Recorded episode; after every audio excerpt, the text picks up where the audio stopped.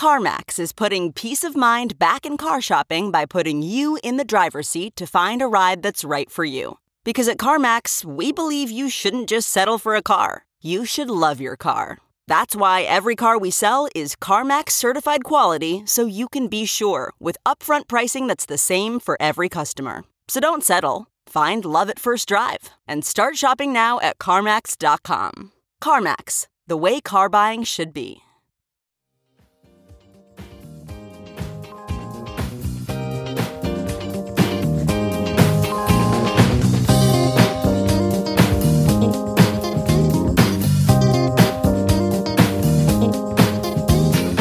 And now, the list of things that you can buy at the Chicago Reader store at chicagoreader.com. Things to wear like Chicago Reader hats, t shirts, bandanas, and face masks. Things for your daily life like the Chicago Reader camping mug, Chicago Reader tote bags, and a Chicago Reader reporter's notebook. Things for you to read like our reader recipes, the Chicago Reader 420 Companion, our Chicago Reader Best of book series from journalists Maya Dukmasova, Mike Sula, Ben Joravsky, and Lior Galil, the Chicago Reader coloring book, and the Chicago Reader Stay Home puzzle. Find the Chicago Reader store at chicagoreader.com and show your support for the nation's first free weekly newspaper newspaper since 1971.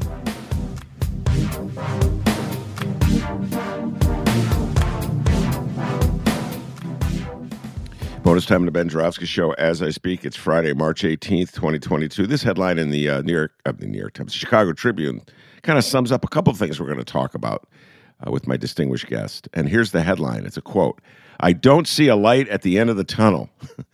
Uh, this is specific. this is special. this which is tunnel? which exactly?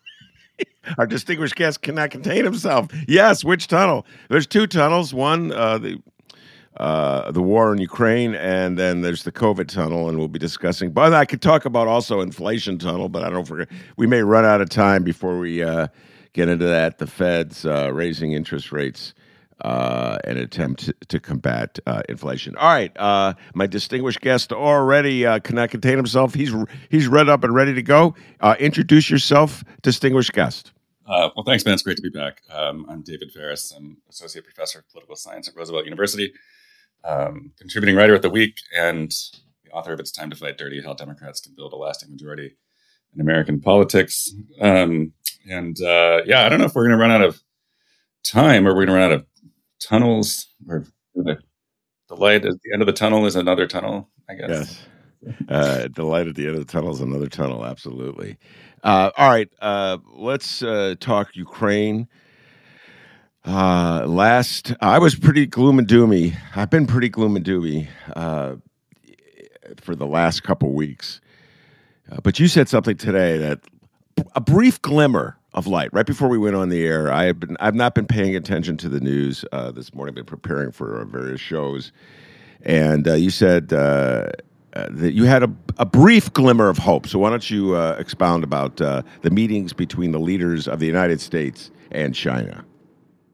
Um, sure. So um, President Biden um, was had a, had, a, video meeting with the Chinese President Xi Jinping this morning. Apparently, went two hours um, all, all, we really know about it so far um, is that um, the outcome was like some some conciliatory statements coming out of China about U.S.-China relations and, um, and, working towards world peace. Um, and uh, apparently, he told Biden, and I quote, "The Ukraine crisis is something we don't want to see." And that's a very sort of subdued, I think, way of of China signaling that it disapproves of what Russia is doing. It disapproves of what we see as the impact on the global economy. Just so far, it's, it's not even been four weeks, right? Um, but uh, it's caused a lot of instability um, in, in markets. And um, of course, that's not the worst thing happening in Ukraine, right? Obviously, there's the series of human tragedies unfolding there um, at the hands of Russia. But uh, it, I think it's a very positive sign that Biden was able to you know, prevent China from attempting in some way to reinforce Russia or give Russia cover on the world stage.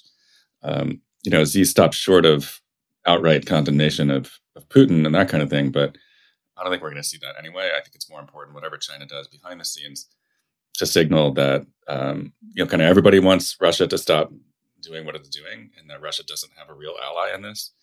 um, is, is hopefully one more factor that could get them to the negotiating table and have them make the kind of concessions that um, that Ukraine will need to see to to sign anything. So I found I found that to be good news, but uh, obviously it's uh, we, we don't have the full report of what happened during that meeting yet, and uh, we'll to, I think that'll happen probably later today. So. So, uh, pardon me for uh, at the outset for being uh, very jaded and cynical, but I, I, look around the world at any given time. There's slaughter uh, going on, wars going on, uh, and people go on with their lives, uh, myself included, and everybody else in this country included. in this particular war, and, and let me add, there's always sort of a justification. If you find you, you can find someone to justify virtually any war. I've discovered that any any pro any persecution of humanity, you can find someone to justify it. In this particular instance, I can think of very few people uh, outside of Tucker Carlson uh, who are uh, finding any justification for what Putin has done. Some of my friends on the left, we'll get into that. Um, so, why do you think that's the case? Uh, we're at a situation where I can't think of a, an ally that Putin has. Maybe you can help me out here. Uh, an ally, a significant ally anyway, that Putin has uh, in his invasion of Ukraine. Why is that so in this instance? Well, I mean, there's a variety of reasons. One um, is that this this was completely unprovoked in a way that just can't be spun unless you're willing to believe um, just blatant propaganda. Right? Um, Ukraine has not attacked Russia. Uh, Ukraine is not systematically oppressing ethnic Russians in Ukraine. Um, this is all the product of a long political crisis stemming from the creation of Ukraine after the after the Cold War. By creation, I don't mean that such a thing as Ukraine never existed, right? I'm talking about the country of Ukraine um, in its current borders, right? Um, and so the absence of any kind of um, any kind of precipitating reason for this invasion, combined with the particular brutality that Russia has shown um, a willingness to employ against civilians in, in major cities um, means that you know it's just it's it's been a shock I think to people around the world. Um, the the Ukrainian media operation and um, President Zelensky himself have been extremely savvy um, in building solidarity for Ukraine um, around the world, and I think that's also a factor here. Is that um, Penny Petty put it? They're a Ukraine is a, um, a protagonist with which we can sympathize. You know, I mean, if you if you think of this as a drama of some sort, um, you have Putin, who's you know who has the has the charisma of like a slipper, um, and then Zelensky, who was like already a TV star. I think probably everybody sold him short because of that. Uh, I don't know if you saw that Netflix is putting his show back on. Um, that uh, yeah. the, the, show where he uh, where, he like uh, portrays the president. Yeah. So um, yeah, and I think um, certainly if the you know if the war had ended really quickly and he had, Putin had gotten what he wanted, he deposed the regime in Kiev and um, installed some puppet regime, and, and, there hadn't been a lot of death, we might be having a different conversation. But like the, the reality is that the war is basically a stalemate at this point. Um, and uh, a stalemate punctuated by missile attacks on apartments and and places where civilians are sheltering and um, we have a massive refugee crisis brewing here. I think three million people and counting have fled Ukraine, um, and there's you know these they haven't done anything to anyone. You know, um, not, not, that it, not that it would justify violence against civilians, even if Ukraine's government had done something terrible. Um, but but the reality is that Russia has no justification for what it's doing, and it's violating even its own commitments that it has made to Ukraine in the past. So um, I, I don't think it's I, I, don't think it's much more complicated than that. Um, a lot of countries don't want to see a precedent set where neighbors can simply seize territory when they are unhappy uh, or when they want it. Um, this is the, the, whole point of the architecture that we put into place after the Second World War. Was like, yeah, you know, the borders might not be perfect, and I, you know, you could sit down on a map and be like, yeah, this, border should probably be here, and not there, but we're not going to do it because it's, it'll open up this huge Pandora's box and we don't want to encourage interstate aggression um, of the sort that led to the Second World War. So, um, you know, I said before he invaded, I, th- I thought that Putin had, had miscalculated, miscalculating very, very badly here, both in terms of how the war will go and how the world will react to it. Um, and, and so far, um, I think he's really fallen flat in a way that's quite consequential. And now it's just the question of what's the off ramp here, right? I mean, he's not going to flatten every city in Kiev because there'll be, I mean, in, in, Ukraine there'll be nothing left. So how do we get out of this? Um, I, I, don't know, but I, I, I do know that um, that Russia has really stepped in it here in a really serious way, which is, I guess, the only silver lining that you can take from this drumbeat of of, uh, of awful stories about death and destruction that are, that are coming out of Ukraine. Well, by the way, uh, I've lived long enough to see uh, many uh, uh, recreations of the of the notion that you have to to save the village, you have to destroy it. Uh, which came out of when I first heard of it. It was in the Vietnam War. So I don't hold it past him uh, destroying as much as he can in order to uh, save it. And I have that in quotes, irony intended. Uh, the point being that uh, once uh, a belligerent leader gets caught uh, in a war, it's really hard to extricate himself. I saw that in Vietnam. Uh, I watched Vietnam War get extended because Richard Nixon wanted to find a face-saving way out of it, so he was bombing North Vietnam.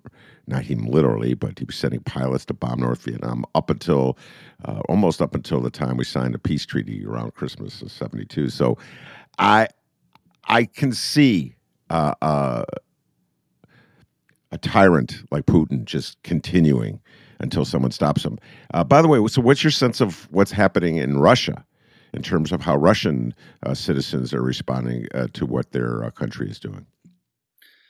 Well, um, I, I, heard um, the writer uh, Masha Gessen interviewed on um, Ezra Klein's show up in the New York Times earlier this week. And uh, she was detailing, she had been in Moscow um, up until very recently and was detailing how I think a lot of people with means um, in in the big cities are are leaving. Um, she said a lot of people were having goodbye parties to to um, to mark the their departure from the only place they've ever known, um, and that that's a sign that I think a lot of Russian elites uh, are anticipating um, a real economic problem in Russia. Uh, they may also be anticipating political unrest or instability.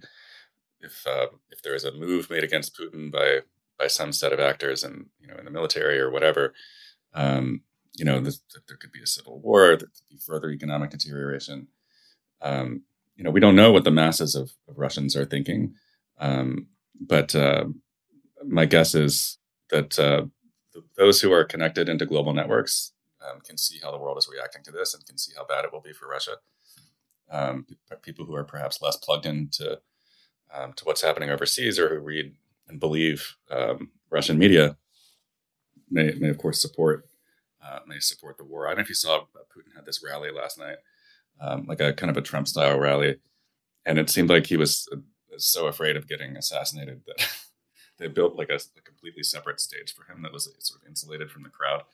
Um, you know, he, he, doesn't look good. Um, if I were him, I would be worried um, about the blowback from this um, not just from his own people, but from the generals who, who he has ordered to go in and do this. Um, many of whom have been killed, and uh, it's just uh, it's not going well. And uh, you're right; he could keep it up. Um, but one thing that a factor here that was not present when the U.S. prosecuted its war in Vietnam, long past the long past the point where anybody had any hope that we could win, um, is, is the sanctions and the, the sort of the, the global unity against Russia. Um, that's possible because Russia is weaker, but I think also possible because the cause here is is so uh, so obviously ridiculous. Um, you, you, know, was, my dad was in Vietnam. I mean, I, am of course, a very significant opponent of what we did in Vietnam, but it's like you could at least make a case for it, right? I mean, like like South Vietnam was a country. Um, however, weirdly, it was brought about, and um, this uh, you know this this war is just it's just preposterous you know? Um, it's just uh, it's just naked aggression. So um, yeah that's that's what I see. I, I you know the, the, the real Russia analysts uh, think that Putin is secure. As far as what I can tell it's unlikely that a move is going to be made against him.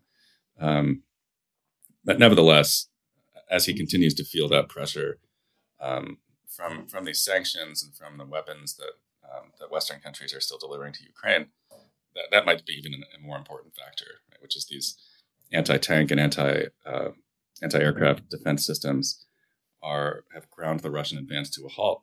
and, and at some point, if you're not actually making any progress, um, it's not clear what it's not clear what he's doing there. So, can Ukraine? And, and I've I've started to see people talk about Ukraine pushing Russian forces back. You know, like like counterattacks, um, because Russia has put as much of its military force as it possibly can into Ukraine. Once those forces are exhausted, there's there's no one else on the way. Right? Modern warfare is now you can't just like take a peasant um, from Siberia and throw him into Ukraine and expect expect a good outcome. You know, um, these uh, good soldiers have to be trained for for months and months and months. Pilots have to be trained for months and months and months. Um, and Russia is, seems to be losing these people at a, at a, significantly higher rate than Ukraine. Now they have a numerical advantage, but uh, eventually that will dissipate if they can't if they can't make any progress. And, and Ukraine has proven to be quite adept at, at attacking supply lines and, and stealing equipment and uh, I guess it's not stealing, it's repurposing, right? Uh, repurposing Russian equipment um, and, st- stopping these convoy advances with you know relatively cost effective um, measures like the you know the anti tank missiles and things like that. So um, of course, the longer this drags on, the more it's just like it's all just, such pointless killing. You know, I, I, see sentiment sometimes that is celebrating the death of, Russian soldiers, and that, that makes me sad too. You know, that's that these are mostly just kids who are conscripts who are being thrown into the war. Um, and so we should be, you know, we should be hoping for a, a diplomatic solution that, um, you know, it doesn't force Ukraine to give up um, what's being fought for right now. But uh, certainly, I still, and I've always believed since the beginning of this that that some concessions from Ukraine are better than this mass destruction. So we'll just have to see whether the, the leadership of both countries comes to that conclusion eventually. Yeah. And uh, what concessions do you think uh, could be an inducement uh, to get uh, Putin to stop the uh, the uh, onslaught? Well, we know what Russia wants. Russia, at this point, I think has, has probably, and they won't say this out loud, but I think they've given up on um, overthrowing those, the Zelensky regime and, and, and, taking Kiev in any meaningful way that doesn't involve flattening it. So um, I think that what what Russia would like is is for recognition that Crimea is part of uh, Russia. That's the peninsula that Russia annexed in 2014, uh, the last time they invaded Ukraine, and then recognition of the, the independence of these um, these fake countries that they just set up in, in the two eastern provinces of Ukraine, um, Luhansk and uh, and Donetsk, and and and they want a pledge of alliance neutrality from Ukraine. Now, that's a those are three. That's a, a, a big set of asks from a country that's that's losing that looks like it's losing the war. Um, those are those are winners' terms that you impose on the loser, and so I don't think that I don't think there's actually any chance that Zelensky's going to agree to those terms as as they are. Um, but um, a pledge of like a neutrality pledge in terms of in terms of NATO seems fine to me as long as it comes with some sort of security guarantees. Um, and, I, and this is where I find this also puzzling because if Zelensky's going to hold out for security guarantees that are short of NATO membership, and Putin wants neutrality, you know, the subtext here is that if, if Putin does this again, then NATO might intervene, right? And so I, it's just I don't understand the distinction between you know they're officially part of NATO or they have security assurances from NATO that should the terms of this agreement be violated, um, that the you know NATO might authorize military force to push push Russia back. So I, I, again, I think I think Putin has really gotten himself into a pickle here. Uh, the best thing for Russia, the best thing for Ukraine, would be to would be to withdraw from from the areas of Ukraine that he has advanced in since the beginning of this war four weeks ago. Um, and the longer the longer his forces struggle and, and are stuck and mired, uh, particularly around Kiev, uh, I think the the more likely it is that Zelensky may conclude, why should I, you know, why should I do any of this um, if if we have you guys on the run? So um, it's you know but it's hard for me to sit in my basement to know to know the, the exact military situation on the ground and you read different people saying different things um, in the media and on Twitter and it's um, it's it's an information battle space as well. So I wouldn't want to draw any firm conclusions, but um, you know some some sort of neutrality pledge. Uh, Ukraine gets into the EU, and Russia is warned that if they ever try this again, it'll be a you know much more serious response from the West even than you see now. Maybe that could get it done. Um, I'm concerned about you know what does happen with with Crimea. I mean, Crimea has been part of Russia for eight years now. Um, Zelensky wants it back. Um, that that seems to me potentially to create even more problems than we already have. And um, as, as, much as you don't like to see aggression revising borders, you could look at Crimea and say like, okay, we're going to make an exception here to, to, to end this fighting and to um, because what you really want is not just to end the war, but to end the dispute from which the from which the war is stemming.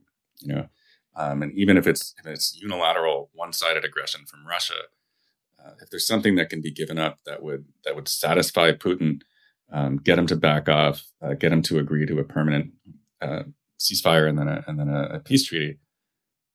It, it, seems like the majority of people in Crimea probably want to be part of Russia. So, what are we doing here? You know, we're going to sacrifice thousands more civilians for, for the sake of restoring a status quo ante that was not satisfactory to the people that actually live there. Um, again, I'm not making any excuses for, for Russia seizing that territory by force, but the reality is that it's done. Um, it has been administratively incorporated into Russia, and it's hard for me to see um, any way that Putin agrees to, to, to giving Crimea back to Ukraine. I think he would have to be fully defeated in the war, and I think for all of the heroism that we see from Ukrainian forces right now, if they tried to, you know, if they did get Russia on their heels and then they tried to push into Crimea, um, my fear is that you would see the reverse situation of what you see now. Uh, that is, the Ukrainian forces would get bogged down, and then you know, just just more death for no reason. Yeah. You know, more innocent people dying for no reason. More death for no reason. All right, let's talk about the the political fallout in our country. Uh, I just shake my head in dismay at MAGA. Every day brings more dismay at MAGA. If I if there's any, I guess I don't. I can't say any uh, laugh at this, but I just disbelief at the rhetoric, the ever changing rhetoric of MAGA as they try to figure out what's the most realistic political stance they can take uh, in this conflict that began with them uh, sort of adoring Putin, viewing him as a soul brother to Donald John Trump. And now they're trying to figure things out. Uh, how do you see it? How do you see the um, the sh- sort of shifting view of MAGA and Republicans as a whole uh, toward this conflict? Well, as stupid as most of these people are, they can read polls. And so the, the reality is like this Russia's war is very unpopular. Um, and so it's it's really only this hardcore cadre of, of total maniacs who seem to have not graduated from the second grade that are that are sticking with Putin here officially in public. Um, and if you saw the vote yesterday, but um, the House voted for, uh, to to remove to, to unnormalize trade relations with Russia, right? um, and that vote was 424 to eight. Um, and I'm sure that you could guess like six of the eight um, knuckleheads on the Republican side. Yeah. Um, you know, our favorites, um, uh, Marjorie Taylor Greene and Lauren Boebert and Matt Gaetz. You know, the I don't know what to. They should form their own caucus of just like complete, you know, like lunatics, um, who are not actually interested in governing. Like they're just they're like a, a living, breathing publicity stunt. Uh, that's not going very well for them. I mean, they couldn't even get Madison Cawthorn to, to join them on this vote. He's like one of the craziest people in Congress. So um, Russia actually seems to be a rare instance where there is there is a fairly robust bipartisan consensus that that the U.S. should be doing what it's doing. Right, like I think that Biden has has walked a pretty fine line here between a kind of escalation in which you know we're providing more or less unlimited weapons to to Ukraine in the middle of a war. We know exactly what's going to happen with those those weapons. They're they're going to kill Russian soldiers, um, and we we're just not going to pull the trigger ourselves. And that seems to be sufficient to keep this from escalating any further between the U.S. and Russia. Um, and you know, Biden has gotten a little a little bounce out of this. I think he he showed pretty pretty strong leadership during this crisis, um, in in a way that I haven't frankly seen from him in other crises like COVID. Um, and uh, so I think that MAGA is a little bit on the run here. Actually, um, it's like in other words, um, when the when the rubber hits the road of worshiping Vlad Putin, um, and he does something like this, it, it's much different than a than a sort of abstract like well they sort of interfered in our elections and he seems to be a bad person but he really hates that cancel culture you know and he's you know, he said Vlad Putin's standing up for nationalism and, and, traditional values. And it's like, okay, yeah, what part of nationalism and, and traditional values is uh, is conquering a sovereign country that does not want to be ruled by you? Um, I, I, think there's a there's a sense in which, aside from Tucker Carlson's show and these these ten idiots in Congress, um, the cognitive dissonance here is just is just too great to continue with the charade that, that Vladimir Putin is, some, is something we should be Putinism is something we should be aspiring to. Now that doesn't mean when the war's over they won't go right back to it. they will, um, but uh, this the, the, split in the in the right that's caused by this war is not just being felt here. Um, there are pro Putin forces sort of all across Eastern Europe, um, in particular Eastern and Central Europe. You know, places like um, Slovakia and um, the Czech Republic, and, and, some of these places, Hungary, uh, where the sort of the quasi-authoritarian prime minister of Hungary now has to face up to his like he's they're in NATO, right? Hungary's in NATO. And you got the prime minister who's like backsliding democracy in Hungary and was very friendly with Putin. And now it's like, okay, dude, you got to pick a side, right? Like it's it's it's NATO or or, or Russia, um, and you can't thread this needle anymore. And you can't just sort of quietly accept the help of these authoritarian um, uh, saboteurs to get elected and to and to use um, their sort of like populist anger against a culturally changing country to your political advantage um, when when that entity is doing what it's doing right now. So um, I, I, I think this is pretty.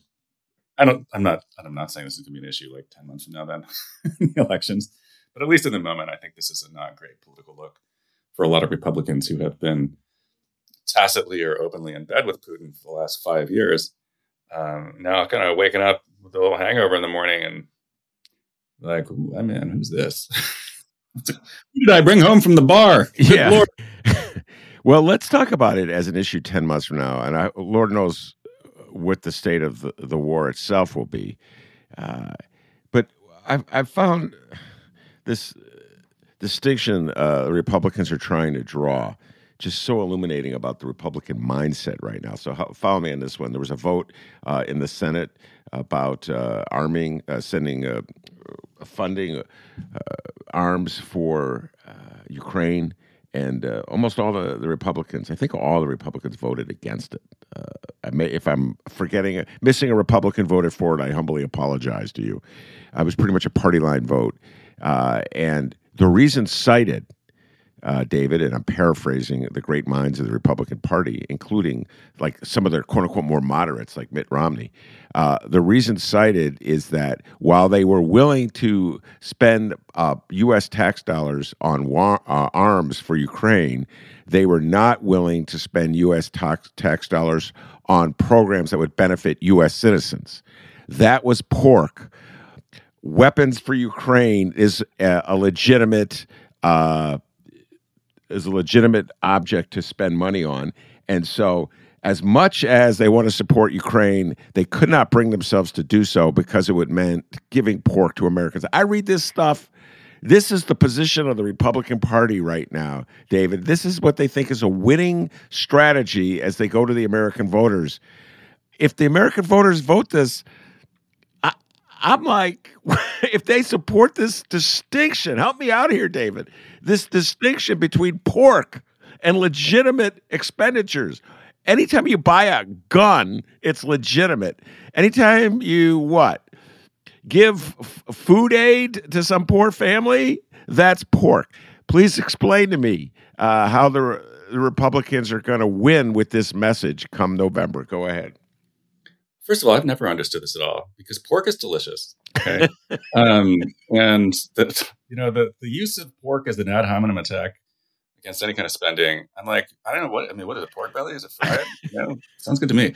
Um, I think fundamentally here, it's like the Republican position is um, free javelin missiles for for uh, Zelensky, but no free lunches for American school children, right?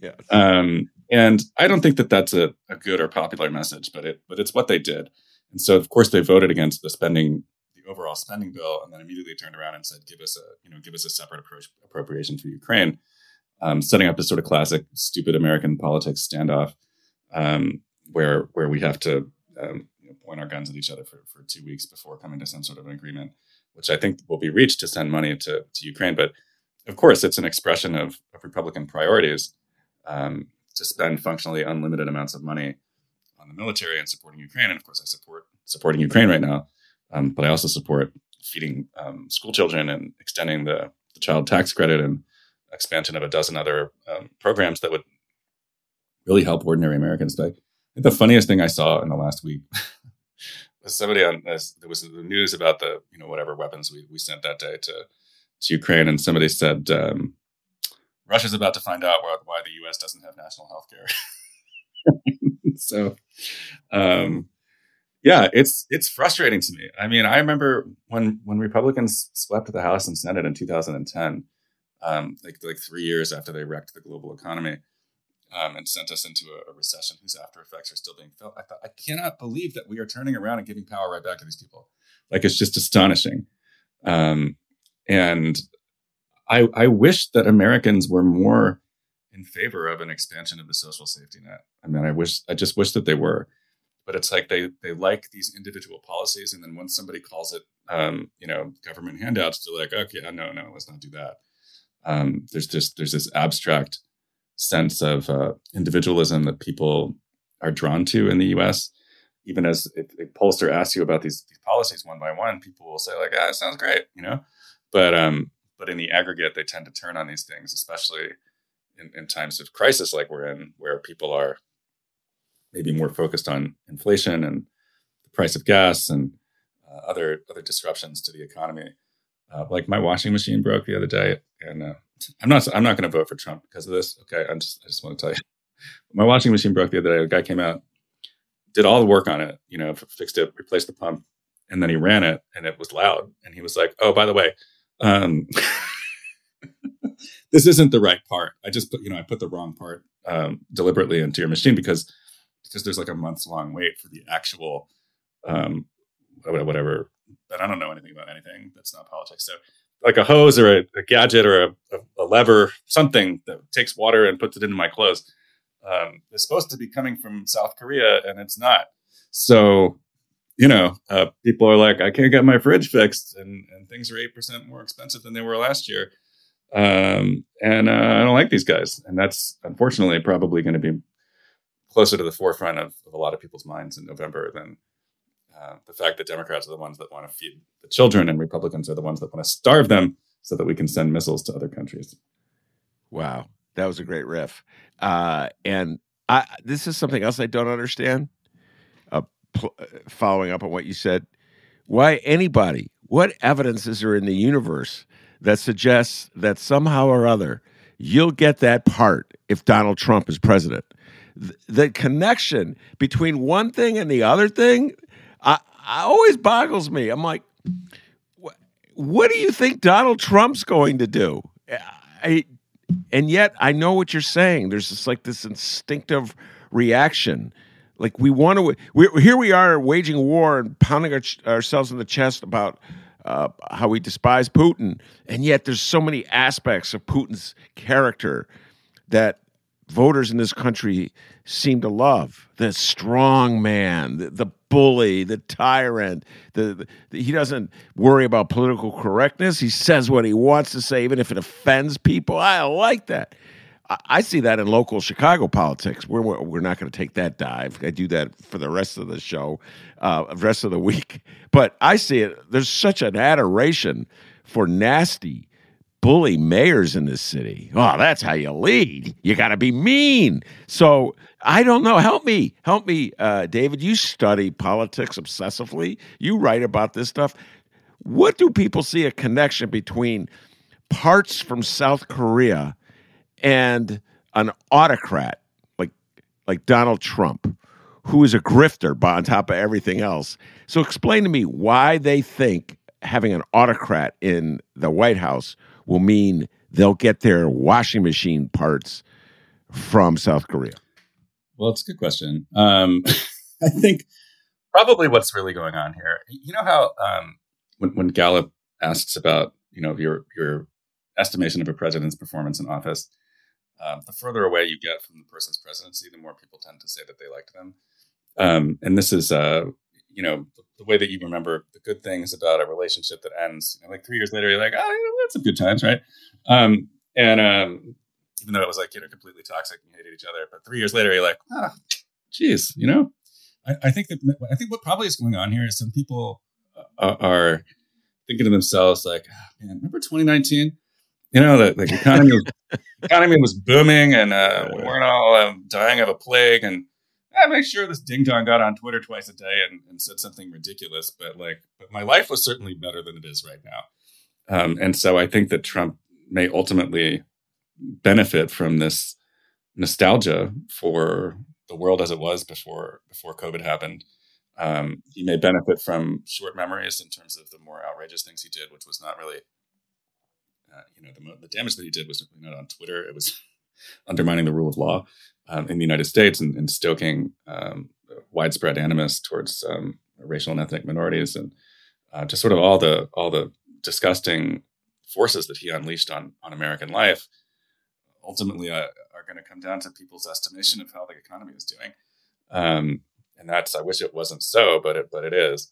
Um, I do think that you could probably predict future support for Republicans if you went into like every elementary school in America and you took a survey of the second graders and you said, uh, "Who are the five biggest jerks in your class?" Um, and I guarantee you that those five biggest jerks are all going to be, you know, like, like who steals the lunch money in this room? Yep, definitely going to be a congressman from, uh, you know, Florida's 17th district. so, um, you know, I, I think that there's I do think that Trump appeals to to the everybody's sort of like inner bully. Right? Um, I think it's less about having a strong man in office than uh, um, sort of validating the kind of casual cruelty that you that we see all around us in humanity. Um, that I think younger people are trying to to change. But um, you know, he's. I remember this essay uh, in the Atlantic a few years ago by Adam Serwer. It's called "The Cruelty Is the Point."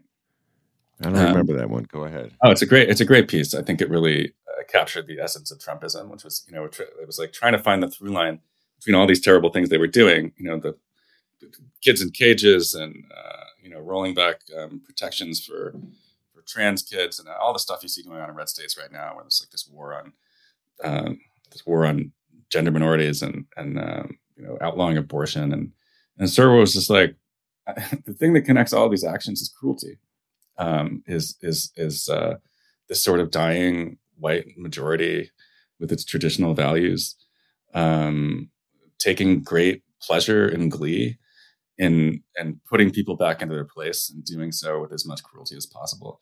And I think that that's what they see in Putin. You know, they they look at Putin and they see um, someone unencumbered by the inconveniences of democracy, um, someone un- unencumbered by uh, a sense of humanity about about people that he's inflicting harms on, um, who is poses as like the protector of you know uh, of religion, traditional religion, is like hilarious coming from a former KGB agent, but sure. Um, and uh, you know they may say like, oh, this, this they're white, right? It's like white traditional people led by an authoritarian strongman with a cruelty streak, um, who's willing to flatten cities in, in Chechnya um, to, to get what he wants. And that's what they want. That's what they want out of Trump. Now, Trump's too stupid um, to, to really to do any of that um, effectively, but but he did. He was very effective at, at I think undermining some core American values and and the faith of Americans in the political system and in, one another. And for those reasons and more, just, the, the prospect of him coming back to power is just so terrifying because he would ride back into power, um, not just with all those plans, but but with a sense of like satisfaction and vengeance. You know, um, it's like, okay, I'm back and I'm going to show you how, how things are really going to go here. By the way, I just want to point out uh, to anybody out there that uh, you could get washing machine parts during the Obama administration as well. Uh, I would argue that you could get washing machine parts under George W. Bush's administration. I don't recall as much opposition as I have toward Bill Clinton ever having a problem getting washing machine parts. So there's absolutely no direct correlation between washing machine parts availability and Donald Trump in the White House. Just tell you that, America, okay?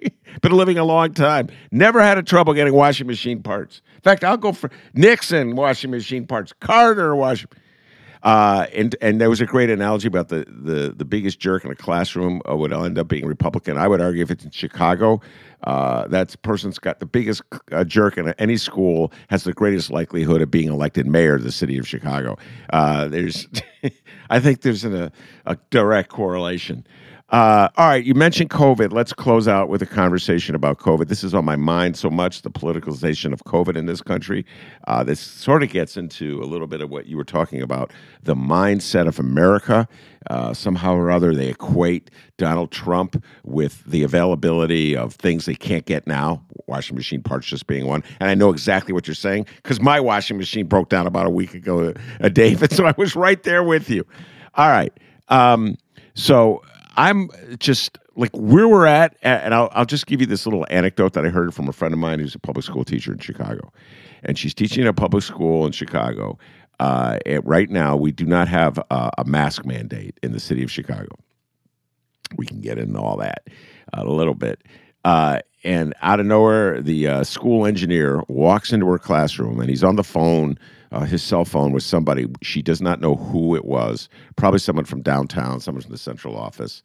And he walks up to this illustration that she had on the wall of a kid wearing a mask, took it down, and threw it away.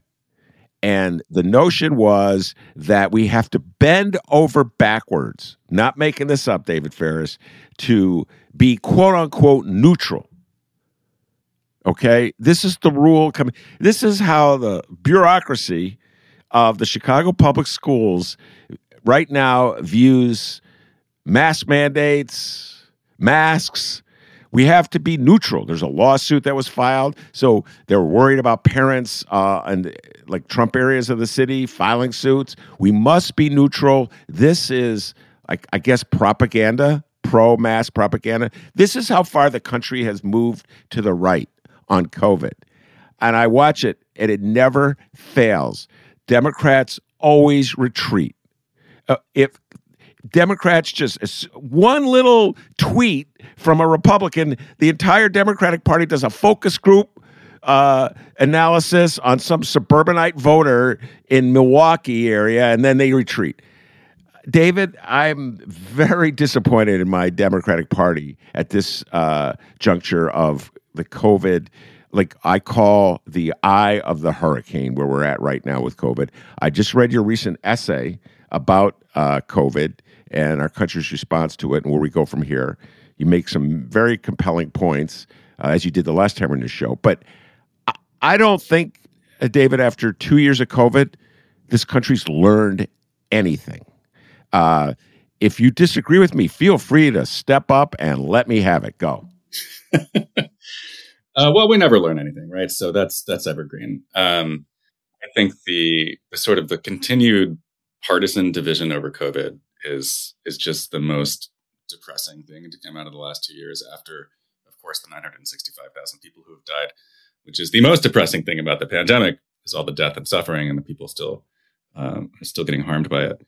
Um, I think, you know, so much of our debate right now is focused on on masks um, in a way that I think is not really productive for either party nor for society. Um, because I, I, the reality is the safest thing that you can do for yourself and your family is get vaccinated.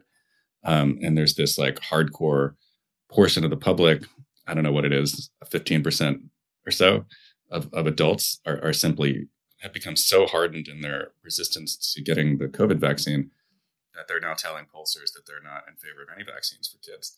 Um, and vaccines, you know, for things like measles and mumps and all that jazz, um, doing that through the schools uh, is one of the single most effective things that we've done in public health in, in the last century, um, which was to, to beat these um, to beat these diseases and these viruses um, by by progressively vaccinating children and and mandating it. You know, um, sorry, but vaccine mandates are not new. So it's um, it's just it's disappointing, um, but it's also scary uh, because it seems like we may need to be getting vaccinated every six months or a year with updated formulas, just as we do for the flu, um, and that we may ultimately end up in a similar place to the flu vaccine, which is a the flu vaccine is only 50 or 60% effective at preventing infection. I remember right before COVID, my whole family got the flu and we'd all had the flu vaccine. Um, and, uh, you know, I've got like doctors in my family and I, you know, they explained to me, okay, you know, I mean, you, you, you weren't that sick, right? And I was like, no, I wasn't that sick. Um, in fact, I didn't even think I had the flu because it was so mild. Um, and, uh, and the, the best thing that the flu vaccine does for you is it keeps you out of the hospital. But, and it's very good at that it's very good at getting keeping people out of the hospital from the flu. Um, we should, I should really think we should have more data on it. That the sort of public messaging around the flu vaccine is so puzzling to me. Um, but even even with the with a significant reduction in hospitalization and death from the vaccine, only fifty percent of, of, Americans get the flu vaccine every year. Um, How much did you say? What, 50, what percentage? Fifteen. 50, five zero. Oh, so about five zero. Okay, okay. 40 or 50 people, 40 or 50% of the public gets the flu vaccine in any given year. Um, and those numbers are just not going to cut it in terms of taking COVID out of the crisis level and into endemicity, right? Like we we have to get significantly more people vaccinated. We have to get more people boosted. Um, the Biden administration is vacillating on on whether the booster was needed in the fall. I think was really destructive in terms of people's perceptions of whether they need it, because the, the single most important factor in keeping people out of the hospital during the Omicron surge is whether they were boosted. You know, I mean, obviously the vaccine, you know, t- two shot vaccine had a significant impact, but it was the it was that third shot, the booster, that seem to have been most effective at preventing uh, severe disease. And so we have to, you know, to me, the conversation about masks is a is a distraction from the from the real public health work that needs to be done um, which is ramping up a, an ongoing vaccination campaign that needs widespread public buy-in that we simply don't have right now. Um, and so every minute that we spend arguing about masks is a minute that we're not spending persuading our neighbors to get vaccinated. And uh, you know, we've, we've been doing this COVID stuff for a year. I mean, you, remember how angry I was at unvaccinated people over the summer, and I, I like, I still am. I mean, I'm still filled with rage at people who have taken an ideological position against vaccines because it has been so destructive for our healthcare system. But you know, I, the reality is I, we have to share a country with these people, um, at least for the time being, and so we can't necessarily give up on getting them vaccinated. And so, one of the more disappointing things to me the past month, less so, more so than the lifting of the mask mandate, which I, you know, I, I kind of can see both sides on that, um, is the is the lifting of the vaccine mandates um, around the city. So uh, I went to meet a friend for a drink last night, and I kind of walked in the bar like, "Hey, uh, we still doing this vaccine mandate? Do I need to show you my?" Because she was like, "No, we're done with that." You know, like it was like a like a huge hardship for someone to take a piece of paper out of their pocket and show it to you. Um, so that's uh, I don't understand why why that decision was made. Um, as far as masks in, in schools and, uh, and, and CPS, I don't I don't have a child in CPS right now, so I don't I can't tell you exactly what's happening in there. I know I, I live next to a school, and I walked by the playground today. And People were outside, and ninety nine percent of those kids were in masks. So I think that um, I think a lot of students, particularly older ones who are given the choice by their by their parents, are choosing to continue to mask. Um, we we lifted the mask mandate at Roosevelt University this week. Um, and it's a, a, kind of a different story there. I would say probably 70% of my students have chosen not to mask. Um, and I think that there's, to me, the public discourse around masking has not really quite caught up with the realities of how effective it is against Omicron in particular. Um, and a, which is another reason why I think that the whole debate ultimately is a, is a non-productive distraction. But you know, the, the, worst outbreaks in the world right now are in Hong Kong and South Korea, where you have close to 100% compliance with masking. Um, if you look at the case curves in the different states, the mask mandate states, the no mask mandate states, the, the states where people were militantly anti-mask, you don't really see that much of a difference. And I'm not happy about that, Ben, because that means one of the things that we've been using to control the, the pandemic is not as is, is not particularly effective anymore. Um, and that to me, that's like less a reason like gloating and be like, I told you masks don't work. And it's like, they really did until recently. I think they really did work. Um, but this thing is so contagious that uh, it doesn't seem to be having uh, what they call population wide effects. Um, so obviously, if I, if I went to class tomorrow, well, that would be Saturday. It'd be really dumb. Nobody would be there. But I went to class on Tuesday, um, and every single one of my students and I were in a, a tight, well-fitted K95. Um, you know, obviously that would be a safer environment than than one in which everyone is unmasked. But the the reality of the way that people are using masks and the kinds of masks that they're using, um, even my students who continue are continuing to mask are not wearing good masks. So um, I'm just not convinced that masks are the tool that is going to get us out of the pandemic. You see a lot of claims on Twitter that are like, you know, the, the masks come off and the cases go up, and um, you know, we got to if we want to beat COVID, we have to mask. And I I don't think that's true. They have their they certainly have their place when things get out of hand. Um, but I think that the path out of the pandemic is uh, other things that we need to invest in, like a like a vaccine that can that can be good for all the variants. It's called a pan coronavirus vaccine. Um, campaigns to get people vaccinated with the original um, vaccine from from 2021, 2020, 2021.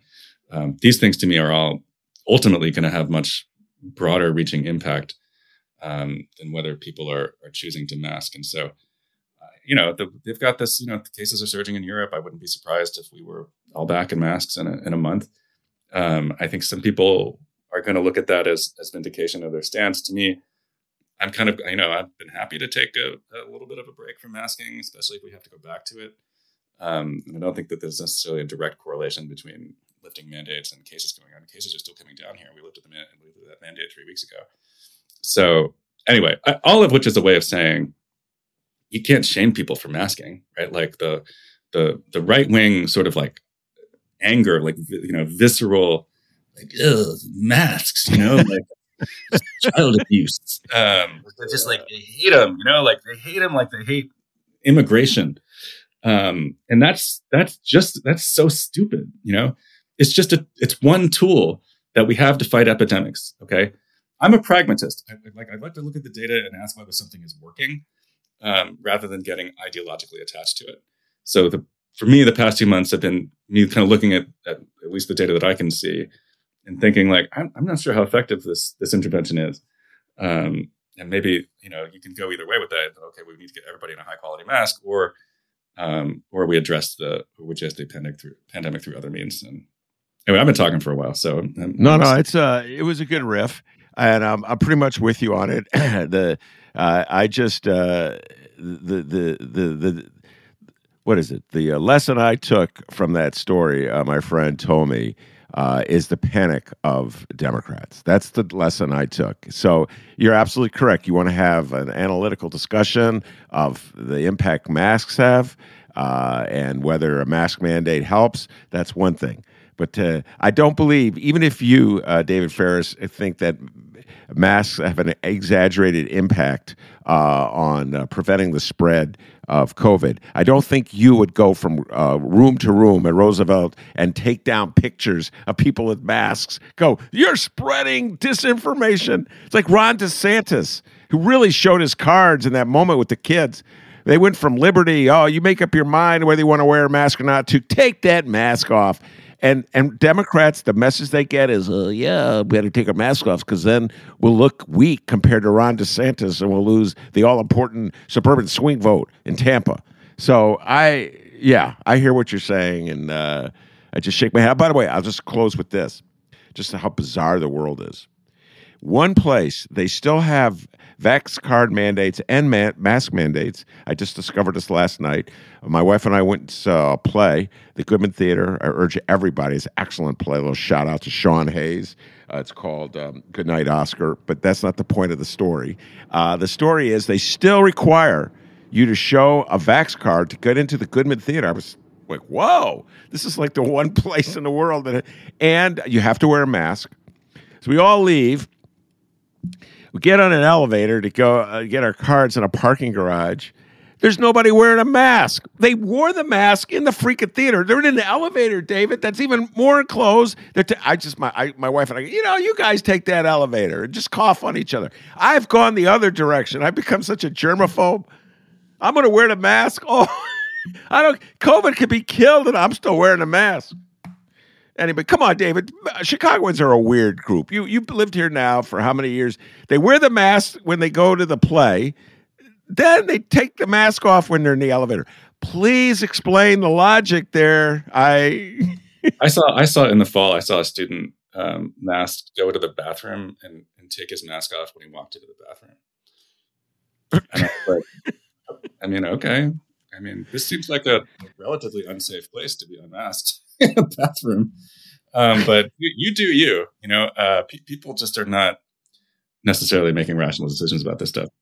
Um, you know, I think uh, I, I, certainly could see the case for maintaining mandates and shared essential spaces and theaters, which tend to, to draw you know relatively older crowds. I think you know concerts and theaters, uh, people who are more vulnerable. So I don't understand why we can't have this conversation and take it on in some in some cases on a case by case basis, where you know where they would be most effective, where they won't be most effective. You know, Roosevelt, unlike CPS, is an environment where everyone is vaccinated and boosted. Like literally everyone in the room is, is vaccinated and boosted, and, and that's a different risk environment than a, than a than a public school where only twenty four percent of the kids are vaccinated. Um, it just is. So um, you know, I, I'm going unmasked in some places. I'm I'm still wearing a mask on in other places, a grocery store and trains. I mean, I have to on the train, but I would anyway. Um, and so I, I don't know. It, it is tiring, you know, to, to, like every time you leave your house, you're like, how many masks do I take? Like, yeah, right. yeah. But um, you know, you can't wish this stuff away. So it is what it is. We're, we're going to have to be dealing with it until until we get it under control to the to the point that it's not really disrupting operation of society anymore, and it just doesn't seem like we're quite there yet. So, by the way, shout out to the Goodman Theater. They were passing out. They if you don't have a mask, they give you a mask. So it's like an, an airport. We have a requirement here, and they had a whole uh, group. But by the way, I don't know if you got if you like play, but uh, Good Night Oscar is well worth seeing. Uh, Sean Hayes. I don't know. He's a. If you ever Will and Grace, he was in Will and Grace. He was a TV star. Oh Just, yeah, yeah, okay, of course. This guy's yeah. a brilliant actor. That's all I got to say. And a great uh, piano player. Anyway, all right, enough of an endorsement of that. David Faris, I want to thank you very much for taking time. Every other week comes on the show, and he kind of got a promotion. We I, I should have led with this. Uh, he was featured on uh, MSNBC, uh, one of their talking head pundits. And uh, very proud of you, young man. you've used my show as a launch pad to a bigger career uh, so yeah, good job. You did That's really right. good job. It doesn't matter how many times I get on MSNBC. I'm still coming back here because this is fun. So yeah, you know? it is fun. Uh, and uh, although you may get a contract with them where they prohibit you from going, I've had guests who couldn't come on the show, but it's weird like they can talk about some things, but they can't talk. I'm not going to I'm not going to name names because I don't want to embarrass them. But they'll tell me, Ben, I can talk about this, but I can't talk about that because that's why they're contracted to come on. To, it's usually MSNBC. So I said, all right, we'll stay out of a conversation about that. Um, well, so, I haven't offered any contracts, so uh, we have to worry about that yet. I'll see you in two All right, David Faris, thank you very much. Uh, as always, it's a delight talking to you. Uh, that's David Faris. I'm Ben Joravsky. Take care, everybody. Have